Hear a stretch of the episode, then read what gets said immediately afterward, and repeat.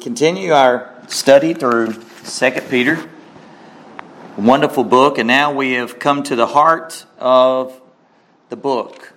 It's only three chapters, but it has a lot of content to it.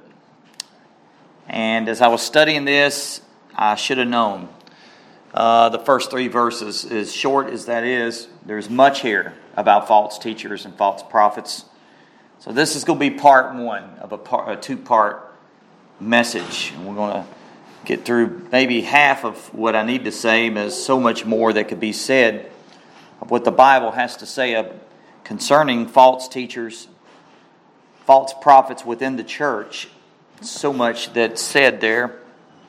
And um, but we want to look and see what God's Word has to tell us.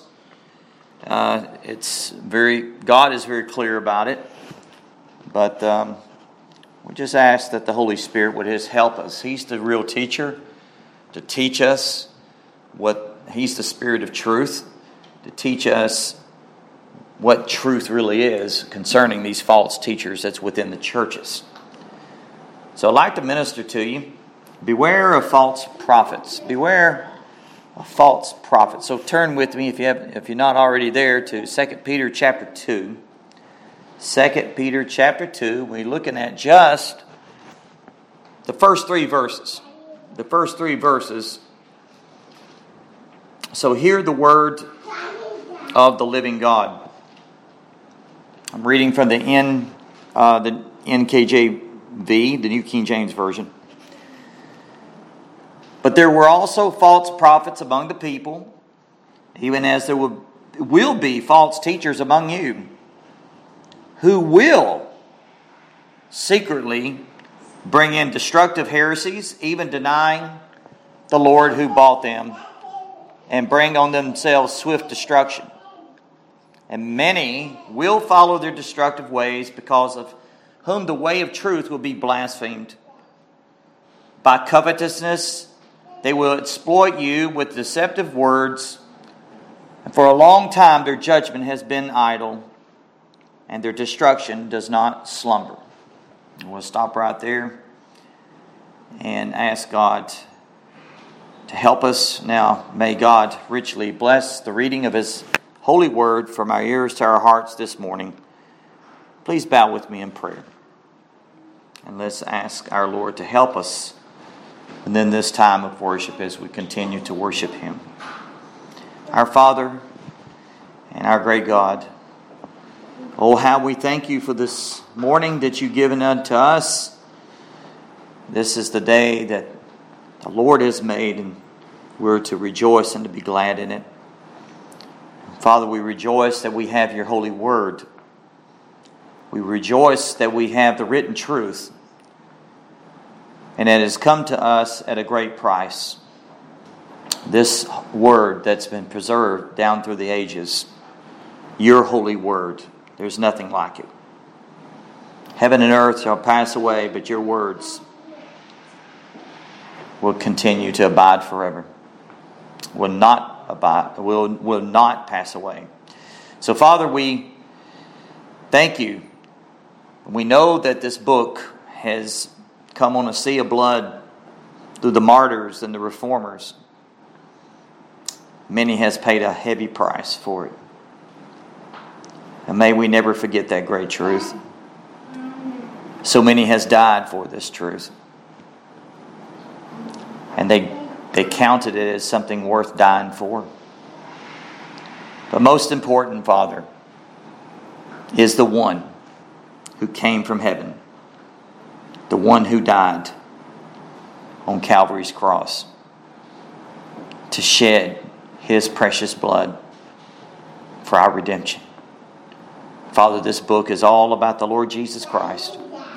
So we thank you for the Lord of glory that came from heaven into earth to ransom his people, the church, the true church. Lord Jesus Christ, the one, Father, that you are well pleased in, the one who is the way, the truth, and the life. So, Father, we would just pray by your blessed Holy Spirit, who is the Spirit of truth, the heavenly teacher, the comforter, the true teacher, the Spirit of truth, the Spirit of holiness. Help us, O God, to depend on His power and His might. Father, we thank you. And Lord, we just ask you to help us by your grace now to apply these great truths into our personal lives. Thank you for the warnings that you give us, O oh God, that's in love, to show us the way of truth. So, Lord, help us in the, within this hour. And we will forever give you glory. And we ask these things in Jesus' name. Amen and amen. One of the most successful rackets in this world today is selling fake art. Uh, if you look around you today in this world, it's very popular. A lot of fake art out there. And even some of the finest galleries uh, and private collections have been invaded by paintings that are ever, are ever clever counterfeits of the great masters. It's hard to tell the genuine from the counterfeit, especially when it comes to art. Even publishers have also had their share of the hoaxes, purchasing so called genuine um, art that weren't really so genuine after all. But counterfeits are really nothing new, are they? There's nothing new under the sun as Solomon tells us. Satan is the great imitator. He knows how to imitate the truth. And he does a good job at it. Actually, in 2 Corinthians chapter 11, verse 13 through 15, the apostle Paul says, "For such are false apostles, deceitful workers transforming themselves into apostles of Christ." And no wonder Paul says. No wonder, for Satan himself transforms himself into an angel of light. Therefore, it is no great thing if his ministers also transform themselves into ministers of righteousness, whose end will be according to their works. It's interesting that the Apostle Paul and the Apostle Peter is pretty much saying some of the same things, but it's the Holy Spirit of God that actually um, complements each of these words because it's the same Spirit of God that, that guided and moved the Apostle Paul as well as the Apostle Peter. I was reading in Pastor John MacArthur's study Bible, in which I have, and, and uh, he says this about false teachers, and I thought this was worth noting. He says, quote, Nothing is more wicked than for someone to claim to speak for God to the salvation of souls when in reality he speaks for Satan to the damnation of their souls. End quote. Those who promote heresy are the ultimate terrorists in our time, and they are the ultimate terrorists from days past as well. And that they deceive people to follow a path that leads sadly, tragically to the eternal hellfire. Don't hear much about that today, do we? We don't hear much about the warnings of Christ. And I, I like what J.C. Ryle says. It would serve the church of God to study the warnings of Christ as well as we study the promises of Christ. But here at, in 2 Peter, at the end of chapter 1, the Apostle Peter actually lays out the very foundation of our faith, which is the inspired word of the living God. We just looked at that from the, from the uh, last of chapter 1 that he says, knowing this first, that no prophecy of Scripture is of any private interpretation. For prophecy never came by the will of man, but by holy men of God spoke as they were moved by the Holy Spirit. So he gives us this to his readers, and he knows that he is about to pass off the scene, which he says earlier in chapter 1 that, um, let me find the place, in verse 13. Yes, I think it is right as long as I'm in this tent to stir up you by reminding you, knowing that shortly I must put off my tent, just as our Lord Jesus Christ showed me. So he knows his time's very short. When he writes this letter, he's up in age. He knows he's about to leave this world. Now he knows that he's about to pass off, and now he desires his readers to stand firmly on the truth of God's word. That's his desire, that's his passion. But he also knows something else that's very important before us here is that false prophets are a continual threat to God's people.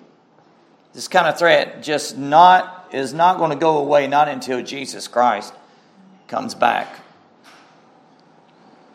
So, in contrast to the godly prophets which he spoke of, for God, as they were moved by the Holy Spirit, he begins chapter 2 by contrasting them, the false prophets who have played God's people down through the ages, and we see this all through the Old Testament. These false teachers take their place right inside the church, don't they? They pose as ministers of the gospel, as Paul the Apostle we just read says. And if they actually came right out and said that they were atheists and agnostics, people would be on their guard. But they don't do that, do they? No, they got a cloak. They transformed themselves into ministers of light, of righteousness, while altogether they're wicked. They carry a Bible, and they can even preach somewhat motivated sermons. I wouldn't dare call it good sermons, because in light of what Scripture says, it's not a good sermon. But we know that they learn how to preach, and that doesn't take a rocket scientist to know how to preach. Satan himself has many of his ministers, and they preach Preach all the time. They're very good at twisting the Word of God, aren't they? They know how to take it out of context. This reminds me of uh, in, in Acts chapter 20. You could go there if you like, as the Apostle Paul exhorts the elders from Ephesus. And if you notice or if you remember in the text in Acts 20, I love Acts 20 because it's so full It's so full of admonitions, it's so full of warnings, and you see the heart of the Apostle Paul and his burden. There's no doubt about it. He has the burden of the Lord on his heart and his life. So he calls for the elders to come from Ephesus. He gives to them these serious warnings and the burden of the Lord from his life. Notice in verse um, 27, let me, I'm not going to read all of it, but I'm just going to start right there. For he says this, for I've, uh, let me back up 26. I think this is important. Therefore, I testify to you this day that I am innocent of the blood of all men. What a statement. He can honestly say that he is innocent. He's clean from the blood of all men. And he tells us why. For I have not shunned, I've not shunned, or in other words, I have not avoided declaring to you the whole counsel of God, the whole plan of God.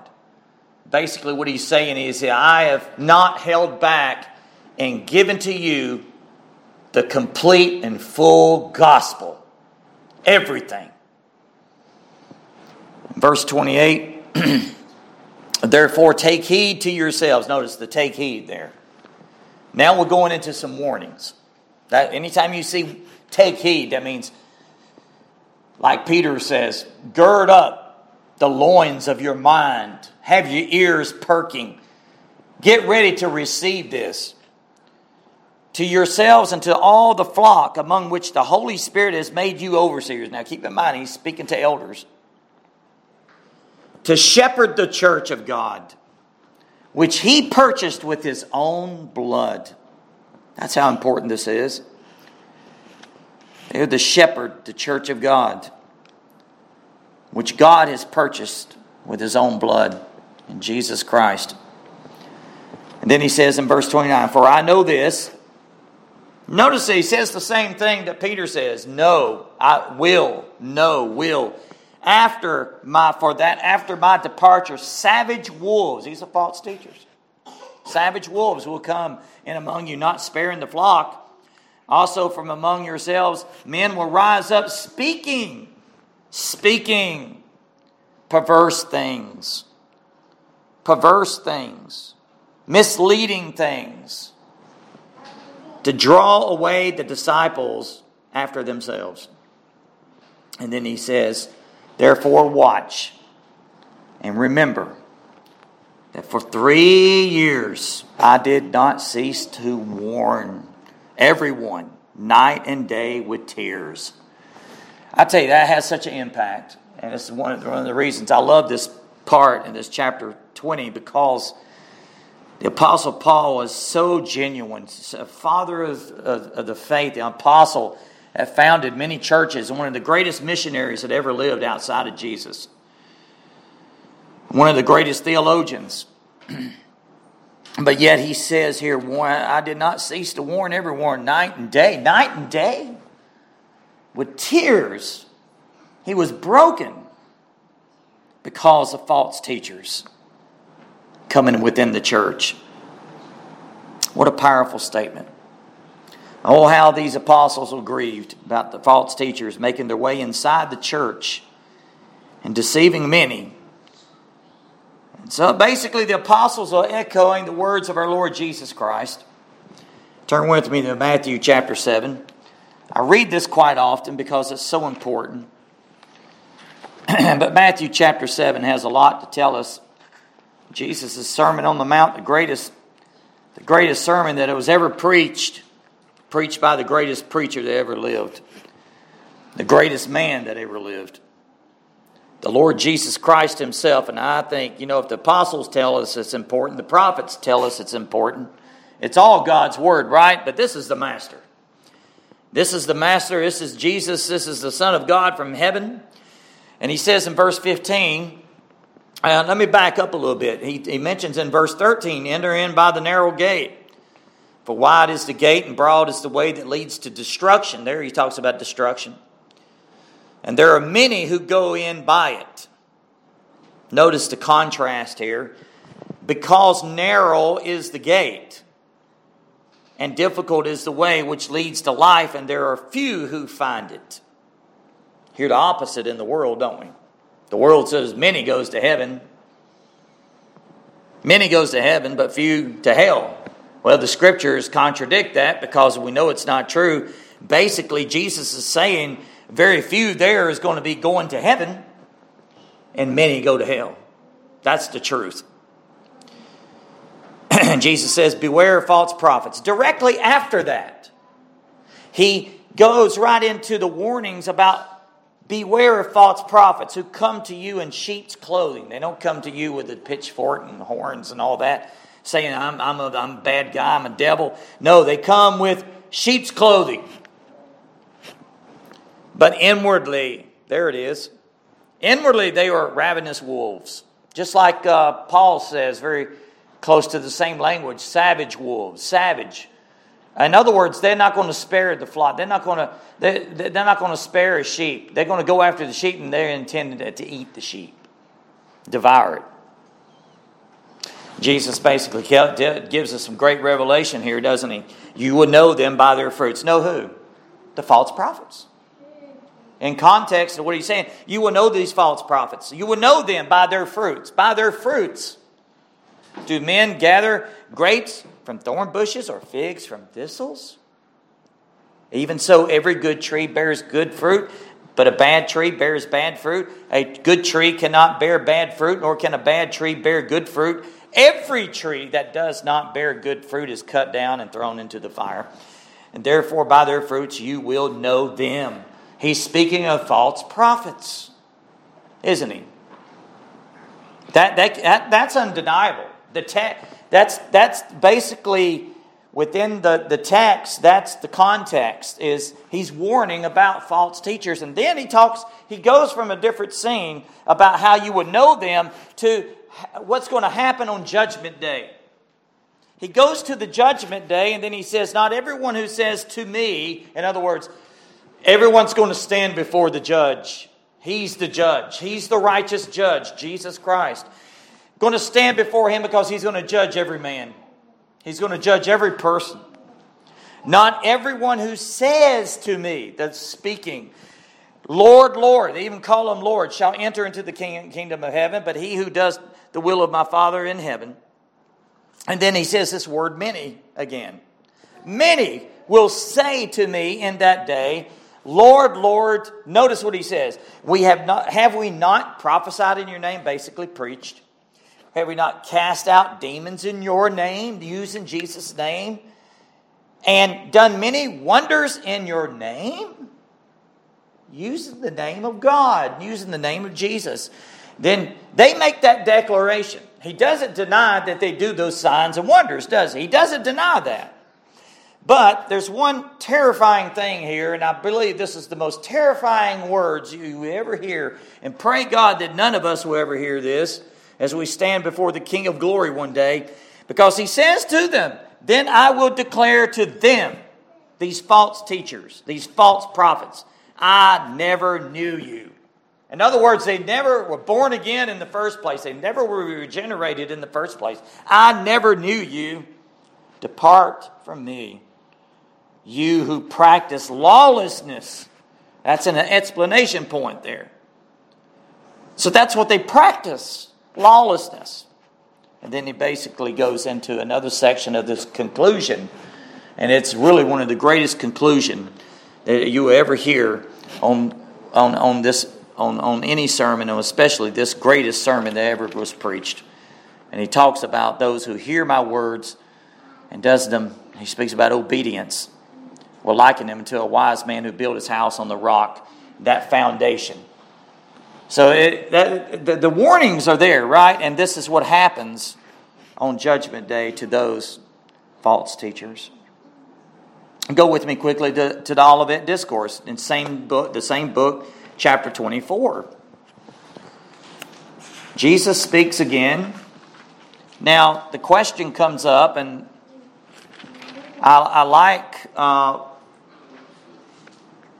what has been said about this because um, the question is, is given to Jesus about the end times.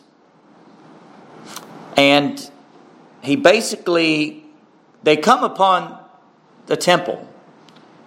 And in, in verse 21, I'm sorry, not in verse chap, chapter 24, verse 1, then Jesus went out and departed from the temple, and his disciples came up to show him the buildings of the temple. Jesus said to them, Do you not see all these things? Surely I say to you, not one stone shall be left here upon another that shall not be thrown down. Now, he knew that judgment would come. And we know that in AD 60, uh, AD 70, my correction there, my, my, my bad, is that this was fulfilled. Titus overcame uh, Jerusalem and the temple was what laid waste. Jesus knew this.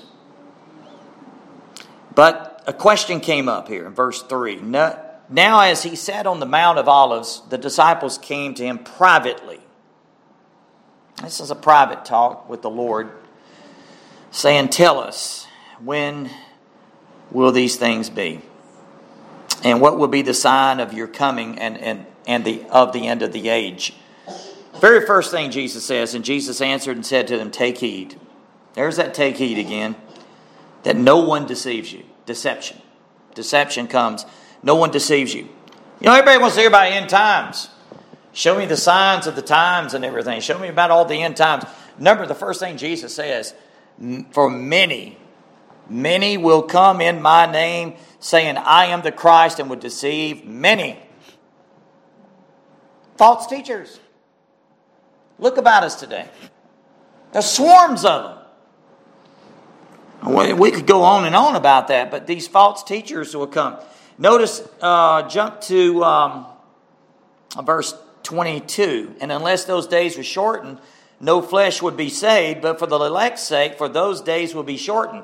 Then if anyone says to you, Look, here is the Christ, or there, do not believe it. And then again, he says, For false Christ and false prophets will rise and show great signs and wonders to deceive, if possible, even the elect. Now, I don't know about you, that just it makes me to sit still for a moment and just turn the searchlight on my own heart. We better make sure that our salvation is in Jesus Christ, and we better make sure our calling and election is sure. That's critical. Many false teachers. Now, as we study this chapter in 2 Peter, it's interesting that there are no direct exhortations. There's no direct commands. What's Peter doing? Peter is just describes the false teachers and their evil ways at length. That's what he does. He gives them a he gives a description. As one preacher said it like this, as, as if he's, he's holding up a most wanted poster. He's holding up a poster. Now it makes me think about the Wild West. This person's wanted, this one's wanted, and he's holding up this poster with all these faces. Most wanted, these are the most hideous, evil looking characters there are. Take heed. This is what these counterfeits look like. Don't listen to them. They're false. It makes me think that. They're dangerous. So, chapter 2 of 2 Peter basically serves as a warning to us. It serves as a warning to the church, and, and we need these warnings. I need these warnings. We need to hear these warnings. And it's sad to say today that many churches today will not hear these kind of warnings. There's some will. But many will hear, like Paul says, with itching ears, they're going to hear what they want to hear. That's the truth. They don't want to hear about wrath. They don't want to hear about judgment. They don't want to hear about warnings. They don't want to hear about sufferings. They surely don't want to hear about Jesus Christ and Him crucified. And He's, he's what the church is all about. He's to have preeminence. So our text actually, what Peter is saying in essence is beware of these false prophets. Beware of because they leave a trail of spiritual devastation in their wake. Let's look at some of these warnings. And by the way, we're only going to hit three, three of them today. I don't have an outline, but we're just going to look at see what the text says in um, 2 Peter here. And these first three verses. So we're going to break this up because there's many uh, other scriptures I like to tie into that's going to take a little time, but I think they're very um, important for us to see. So the Holy Spirit brings this to light through the apostle. We'll be looking at seven reasons to beware of false prophets, but we're going to look at three today. Lord willing, the rest of the four next Lord's Day. The first is, no doubt, beware of false teachers because they are a threat to God's people. I've already mentioned that.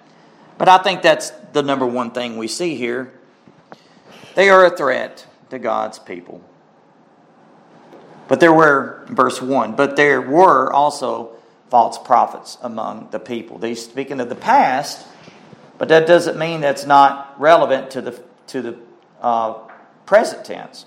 Even as they, there will be false teachers among you, see, and he tells us, okay, there was false prophets in the past, and there's false prophets here in the present and there will be in the future as well. But who will secretly bring in what? Destructive heresies. Destructive heresies. Now that's important. It's what they teach. That's why you think the, the Bible says so much about fault, uh, the, not only false teaching, but it also that what, what counters that? Sound teaching, healthy teaching, sound doctrine. Paul constantly is talking about this. And nowadays, in the days we live, oh, don't mention to me anything about doctrine. Or whether they know it or not, they believe in something. Even if they say they don't believe in something, they don't believe in doctrine, they do believe in something. And teaching, sound teaching is so important. So the first phrase actually refers back to the history of God's people. Now, we could spend a long, long time here, but we're going to spend a little time here. But we know in history, and if you go in Scripture, not only the history of Israel in the Old Testament, there's another being that God created. And no, it's not God's fault, is it, that um, he became what he did? Because he chose to become what he did. And in heaven, did God know that he chose to be what he was going to be? Absolutely. And it's the mystery of the sovereignty of God, but God had the plan all arranged, and now Satan's being used in the sovereignty of God. But it had to fit this in in the church. Um, a lot of people try to reconcile those two things, but God has given us His, His Word to be on guard and to take heed against Satan because Satan is really the number one false prophet. Jesus said he's a liar, right? And Jesus said he's the father of all lies. So even though God created him as a beautiful angelic being to guard the throne of God, he rebelled. We know that, don't we, in Scripture? And he lifted himself up against God Almighty. I believe it's Isaiah 19, if I'm correct, that speaks about, is it 19? Or is it chapter 11? But it speaks about uh, Lucifer that rises up against God Almighty. And I want to make sure I'm right on that because I don't want to give you, I believe it is 19. No, I'm sorry, my mistake. Chapter 14. Oh, uh, verse 12, chapter 14. How are you fallen from heaven, O Lucifer, son of the morning? How are you cut down to the ground, you who weaken the nations, and you have said in your heart, Notice how many times he says, I will. I will ascend into, into heaven. I will exalt my throne above the stars of God. I will also sit in the mount of the congregation on the farther sides of the north. I will ascend above the heights of the clouds. I will be like the Most High. I, I, I, I. Yet you shall be brought down to Sheol, to the lowest depths of the pit. And uh, that pretty much tells about his rebellion and as we read in Revelation, many of the angels uh, went with him. And we also know from the revelation of Jude that many of them was chained up. So God can easily chain them all up and destroy all of them, right? By the word of his power. But he allows them to continue and he uses them as, as, he, as Luther said, he's on a leash. Aren't you so glad that God is sovereign? Now, Satan deceived Eve in the garden. He was waiting for them there. And he even uses now false teacher to deceive people ever since. We see this in the Old Testament. I want to touch on a few of these. Now, go with me to Deuteronomy chapter 13. I believe Brother Keith brought this to my attention because it's important that we go to the foundation, foundational books, Deuteronomy, and that's as uh, Brother Willem started reading in chapter 1. Deuteronomy will be telling us much about uh, this. But chapter 13, Moses, let me give you a backdrop of this. Chapter 13, Moses has basically warned Israel about false prophets who would deceive by performing signs and wonders to get people to go after false gods. He sees that this is a to serve a threat that he says even if even if your brother, your child, or even your wife you cherish, you must not follow him or her after these false gods. Rather, you must not have pity on them, basically. There's to be judgment executed to them. You must expose them so that they can be put to death. Now, that sounds harsh, doesn't it? Let's read just a little bit. I want to read 1 through 18 of chapter 13. These are some warnings. There's the Pentateuch, the foundational book. Let me just read uh, 1 through um, 18.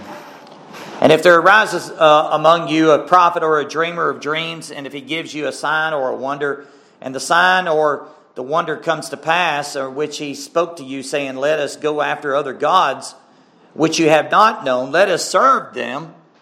You shall not listen to the words of that prophet or that dreamer of dreams, for the Lord your God is testing you to know whether you love the Lord your God with all your heart and with all your soul. You shall walk after the Lord your God and fear him, and keep his commands and obey his voice. And you shall serve him and hold fast to him.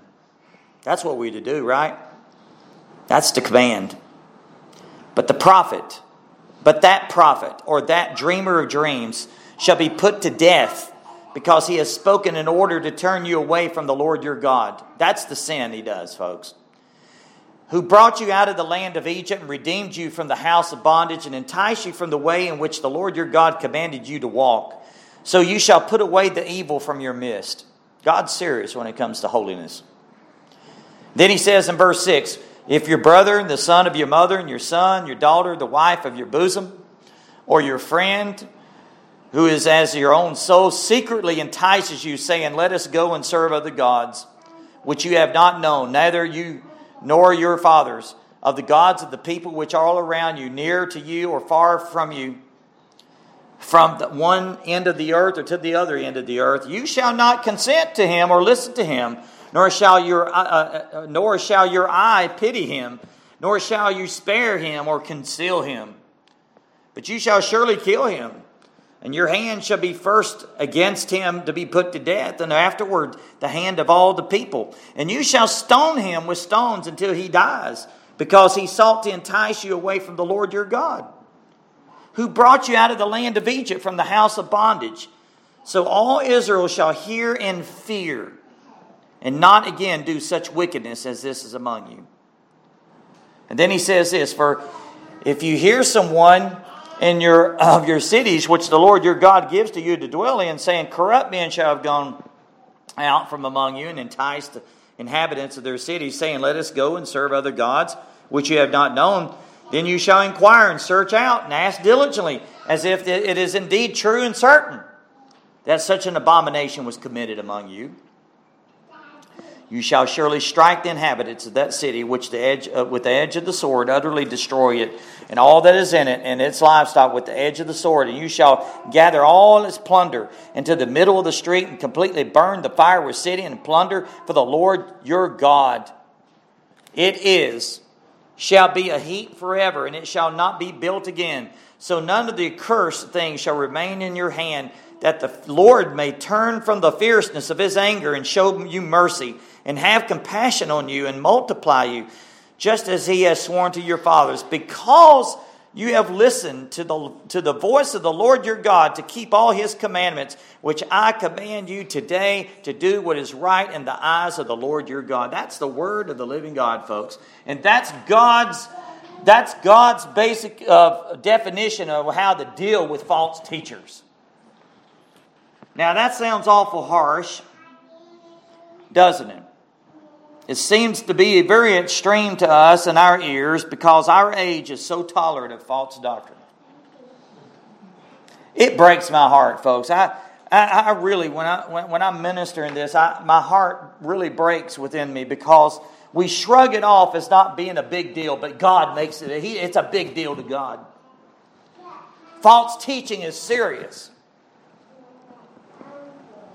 False prophets that teach the false heresy and the teachings is even more serious. As a matter of fact, Moses knew that false teachers would infect God's people like a cancer, causing an, an, an irreparable damage to God's people.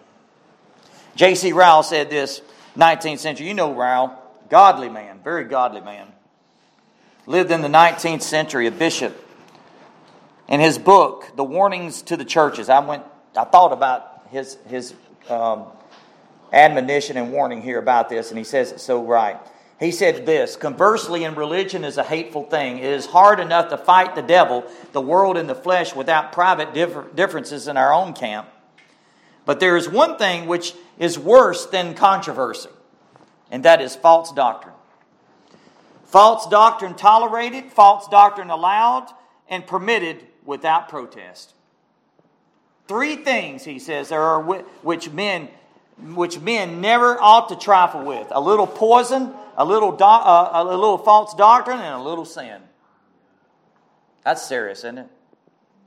That shakes me. And I say, you know, oh God, Judas, as Judas lived, he heard Christ's sermons. He, he really thought he was right in there. When the other apostles didn't realize this. Of course, Jesus did. The Master did. And Jesus called him the son of perdition. I'm telling you, it's very serious, isn't it? Go with me to Jeremiah chapter 23. I want you to see this. Now, we're going to be visiting Jeremiah quite often here. This is a broken prophet. This is the weeping prophet. Chapter 23.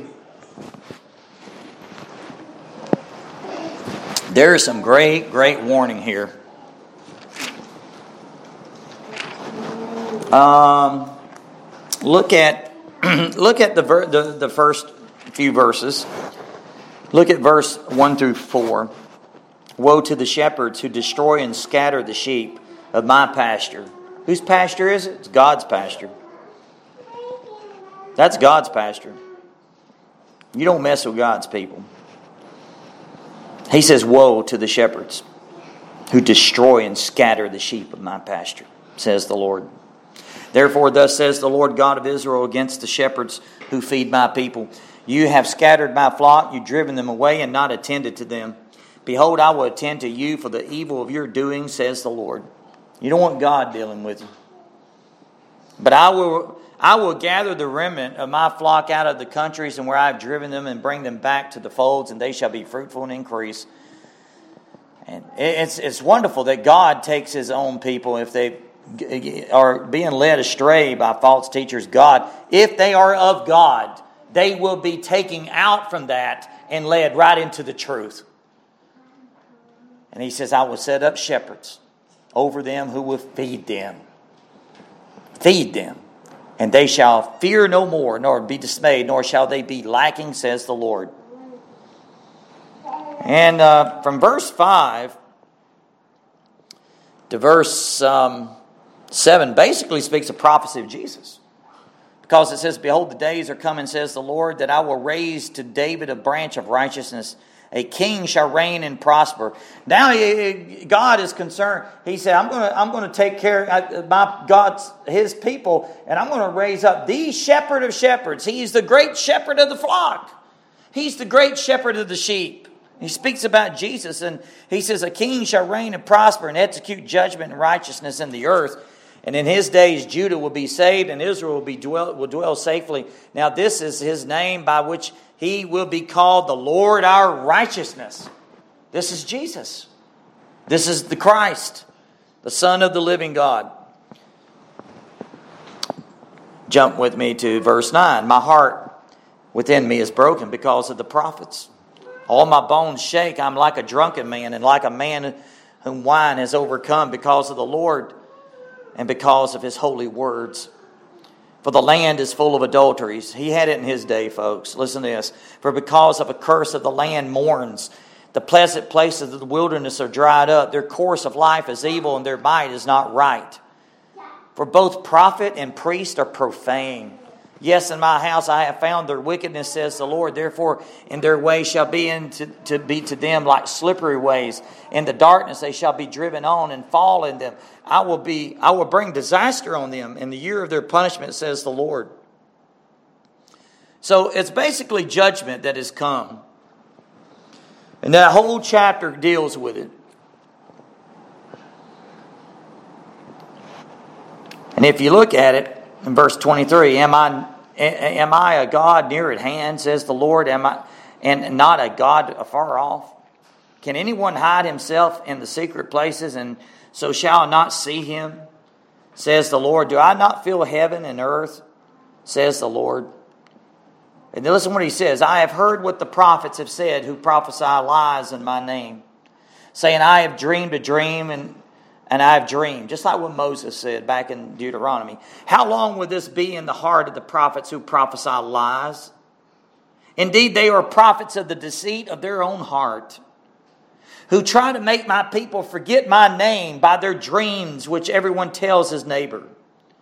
And as their fathers forgot my name for Baal, the prophet who has, uh, has a dream, let him tell a dream, and he who has my word, let him speak my word faithfully. What is shaft to the wheat, says the Lord? Is not my word like a fire, says the Lord, and like a hammer that breaks the rock in pieces?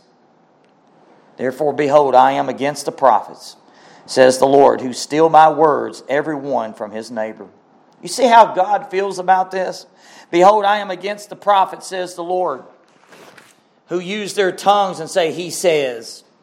Behold, I am against those who prophesy false dreams, and says the Lord, and tell them because my people to err or err by the lies and by their recklessness, and yet I did not send them or command them. Therefore, they shall not profit this people at all, says the Lord. God goes on to say, all that whole chapter deals with. So beware of false teachers. They leave a trail of devastation, don't they? The second point I'd like us to go back to 2 Peter is beware of false teachers because of their methods are subtle and deceptive. Their methods are subtle and deceptive. We see this as Peter speaks by the power of the Holy Spirit. What is he saying? But there will be also false prophets among the people, even as there will be false teachers among you who will secretly bring in destructive heresy. Let's look at this. False teachers will secretly bring in destructive heresies. And addressing here the ethical implications of false teaching, the Greek word actually destructive is interesting. The Greek word means damnation or shameful or deliberately immoral. Deliberately immoral, but basically is tied in with damnation. People don't want to hear about this today. They don't even want to hear the warnings. Don't even mention hell. Don't even mention about damnation. But I'm telling you, it's all in the Word of God. Here in verse 1 through 3, especially. And look at chapter 3, verse 7. The Apostle Peter says this, but the heavens and the earth. Now he talks about the coming of Jesus Christ, the second coming, when he comes back in power and glory with all the holy angels, and now preserved by the same word, are reserved for fire until the day of judgment and perdition. That word perdition means destruction the destruction of ungodly men, and mainly the ungodly man that is in the mind of the Apostle Peter and Paul and the wicked, is the false teachers. The, they were the ones that were, were responsible and are responsible for spreading the heresies and deceiving God's people. Secretly bring in destructive heresy.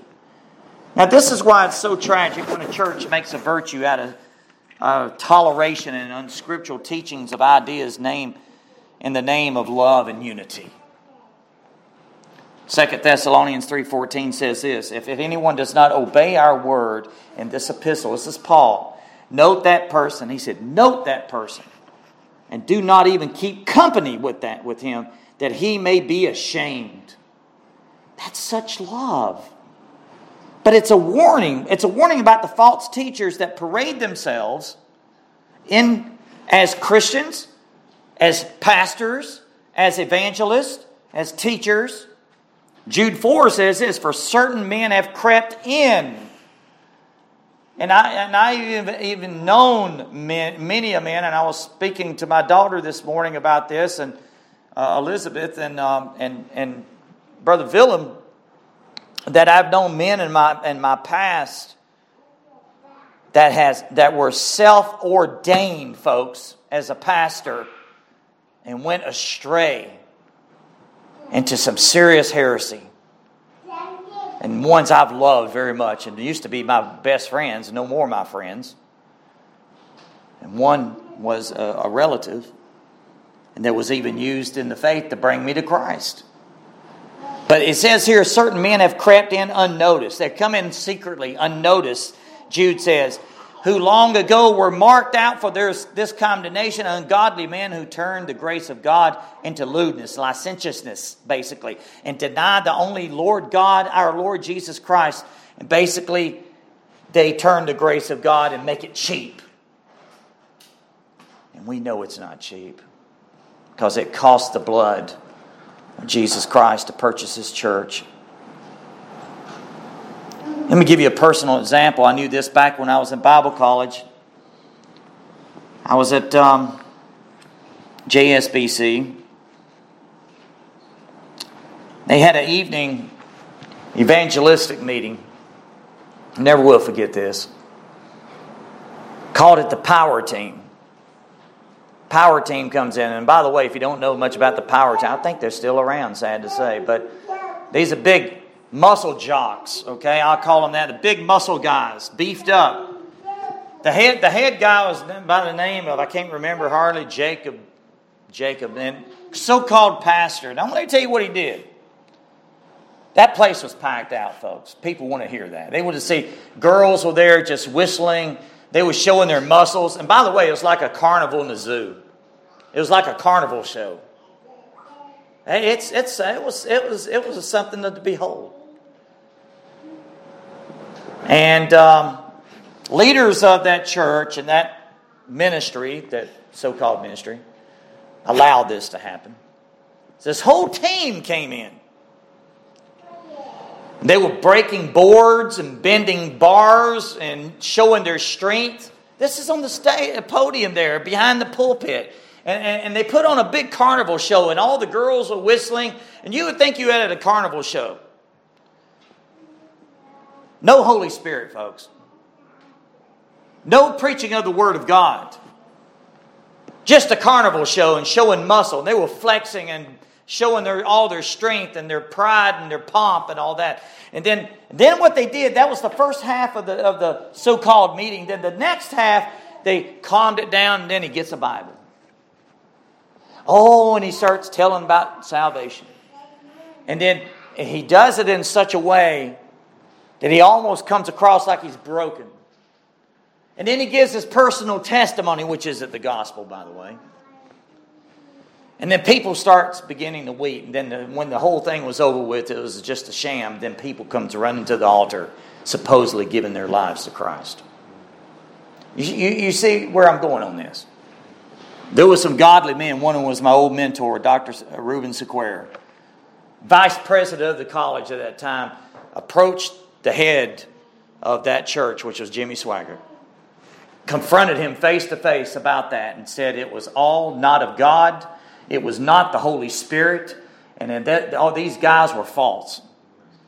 He was fired from being vice president. Still allowed to teach there, though. But, but there, was, there was, among the ranks, there was a small group of us that saw this, and we began to pray and discuss it, and we were really saying, and, and, and, and it was just so horrible to us, and we were called the Pharisees just because we stood up for what is right. Stood right behind Dr. Sequeira in this. He's with the Lord now. He went home to be with the Lord about a month ago. Paid a heavy price, but I'm telling you, he was right. See, you, you, the reason I, br- I bring that out is because, see, they, they didn't come like, okay, I'm a, I, I'm agnostic or atheistic, just bam. No, they come in as like ministers, deceiving people. Beware of false teachers, folks. Beware of false teachers because their doctrine is destructive. That's the third point. This will be my final one because my time is running out. Well, destructive heresies. Heresies also mentions factions. This can speak of divisions. 1 Corinthians 11 18, for first of all, when you come together as a church, I hear that there are divisions among you, and in part I believe it, Paul says. Titus 3.10 says, reject a divisive, reject a divisive man after the first and second admonition. Basically, Paul was admonishing Titus to avoid anything that would promote wickedness among believers. Sad to say, now, like Dr. Sequeira, he became so called the divisive man, but he wasn't the divisive person. The divisive one was the ones that were preaching behind the pulpit the poison. And Paul basically says reject a divisive man, a false teacher that promotes false doctrine. Titus was cut off. Basically, the church is basically was cut off the church's relationship with any person who would not submit to the correction after two warnings. That's what he says. Verse 11, Paul says, knowing that such a person is warped and sinning. That's important. Warped and sinning, being self condemned. False teachers. The Greek word for warped suggests that Satan is perverting this person, by the way. Warped. Sinning suggests that, and self condemned basically indicates that this man is rebellious. And, this, and, and rebellion, as you well know from 1 Samuel chapter 15, uh, rebellion is as the sin of what? Witchcraft. It's satanic. So anytime you have rebellion like this, it's serious. And basically, that rebellion is not only against the church authority, it's against God's authority. The authority is the Word of God, isn't it? Well, let's go on. By covetousness, and they will exploit you with deceptive words, false words. If you notice, look on down verse 3 will exploit you with deceptive words. There it is deceptive words, false words. That, that word false is interesting. I looked this up. It means plastic. It's, it's where we get the word plastic from. The Greek word false means plastic. In other words, it's fabricated, it's made up, it's counterfeit, it's plastic. Peter and the apostle, following cleverly devised tales and myths, but they were, they were, they were actually accused of this from the false teachers. But Peter counters them by saying that the false teachers are making up their own stories and doctrines. So, in contrast to the inspired to the inspired prophets and the apostles who wrote down God's revealed word of truth, these false teachers were tools of Satan to promote deception.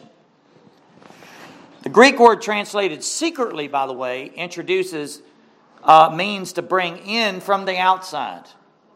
Just like I mentioned about the power team, they were from the outside, folks. These were bodybuilders, they were muscle guys. It, it should have been very obvious, but no, they love the Lord. No, he gives, he's got a great testimony. No, he's talking about Jesus. Where's, where's discernment? Where's discernment? Is not this pragmatism? Is not this worldliness? Is not these are the concepts that they use of the Bible and to give them the same? They, they, they, they, they, it's a cloak. That's what Satan does. He uses the Bible, he twists the Bible. One example of this from recent years, and this is another, this is a teaching, it's not as quite as obvious as the power team, but this is something that has come behind the pulpit in a very clever way and it's the self esteem gospel, loving yourself gospel.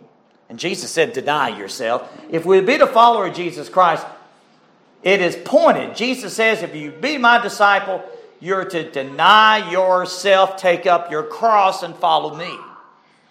Deny yourself. Doesn't say nothing about loving yourself, but these people has got their verses. So the idea of this has not come into the church from the Bible, right? No, it comes from Satan. He's all about I. He's got, he's got plenty of self esteem. You know, we can search in vain in the scriptures to encourage us to build up our self esteem, folks. It's the opposite. We're to humble ourselves, we're to tear down our self esteem. We're to humble ourselves before the mighty hand of God. But to love yourself, to love yourself, Sometimes advocates of this teaching will even use a proof text. They use the verse, the, the, the scriptures, love your neighbor as yourself. You get that? Did you hear that? Love your neighbor as yourself. Oh, as yourself. That's what it means. Uh, so, in other words, I love myself, then I love my neighbor, and then last I love God. In that order. That's, that's sad, isn't it? So they argue that you must love yourself before you can properly even love your neighbor and even God. It's the opposite. you can read this in Matthew 22. It's the first and great command. In, in verse 37, uh, uh young man comes to Jesus and calls him teacher and tells us what's the great law to keep, basically, paraphrase. And Jesus said the one great, first and great commandment to love the Lord that your God with all your heart, soul, mind, and strength, and love your neighbor as yourself. As yourself. So these false prophets twist that. They're playing with God's word, folks. They're twisting God's word. Namely, to love God and your neighbor as yourself. But, beloved, if we would just love our neighbor, and this is the truth here now, as much as we do love ourselves, we would fulfill this command. Well, false teachers use scriptures as a cloak, don't they? And they twist it. That's what they do. And that's my point. Sheep's clothing, bringing in destructive heresies from the outside to pervert the true meaning of Scripture. My time is gone. Now, there's much more that can be said about this, but let's keep in mind the little fox has spoiled the vine, right? A little leaven leavens the lump. So serious. Let me conclude with this. I was going to go to Jeremiah chapter 8. I will wait till Lord willing next week on that, but I do want to close with this very quickly. Go to 1 John chapter 4. How can we know in a personal way to discern these things? And John chapter 4 basically tells us exactly what we are to do. Amen. We're to test the spirits and see whether they are of God. Notice what the scripture says. Beloved, chapter 4, 1 John chapter, uh, verse 1 Beloved, do not believe every spirit, but test the spirits, whether they are of God. And what does he say next? This is the apostle of love. Because many prophets have gone out into the world. That's the reason why. It's false prophets. Many false prophets have gone out into the world. He was concerned about this. So this is test. I, want to stop right just for a moment here and tell you what test means. It's a metal linguistic term used for assaying metals, to test metals, to determine, this is the definition of it, their purity and their value. Amen? That's good. The testing is to determine whether it's pure and the whether how, how much value it has, like gold or a diamond or the worth of it. But the test is to test the metal. That's what it means. So we to test the spirits to see whether they're of God. And then he says this whether they are of God, because many false prophets have gone into the world. By this you know the Spirit of God. Every spirit that, that, that confesses that Jesus Christ has come in the flesh is of God. In other words, that He, Jesus Christ, is God in the flesh. Who He is, the person of Christ, teaching His deity. And if you notice about false teachers, they always go off on a landslide on that. They, they don't know about the Trinity. There's many out there that don't even believe in the Trinity. They even they, they, they twist, they have warped concepts about the Trinity, about who Jesus is. Look, look at today, all the the cults. It's always about that. That Jesus, they basically say Jesus is not God. Verse 3 And every spirit that does not confess that Jesus Christ has come in the flesh is not of God, and this is the spirit of Antichrist, which you have heard was coming and is now already in the world. You are of God, little children, and have overcome them, because he who is in you is greater than he who is in the world. They are of the world, therefore they speak as of the world, and the world hears them. We are of God, and he who knows God hears us, and he who is not of God does not hear us. By this, we know. How many times we see that? We know.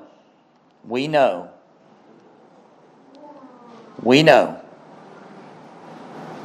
We are of God. He who knows God hears us, and we, who is not of God does not hear us. By this we know the spirit of truth and the spirit of error. There you have it. test the spirits to see whether they're of God. Test the spirits to see whether they're of God. More to be said about that, Lord willing, next Lord's Day. Let's pray. Father, we thank you for this time together, Lord, and Lord, help us. Help us in this, in this testing the spirits and help us, Lord, to stay on our faces before you and in prayer and humble ourselves before your mighty hand. Help us to sit at the feet of Jesus, the truth, the life, the way, so we can know the spirit of truth and the spirit of error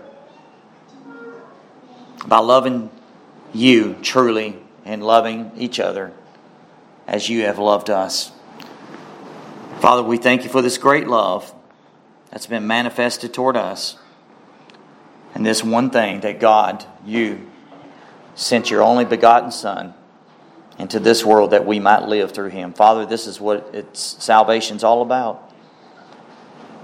Thank you, Father, for this truth. It's strong truth, it's strong medicine, but Father, we it, it will help us to grow strong.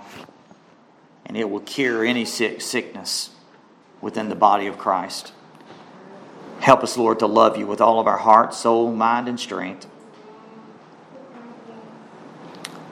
And follow Jesus to the end and persevere by your grace. We thank you. In Jesus' name, I pray. Amen and amen.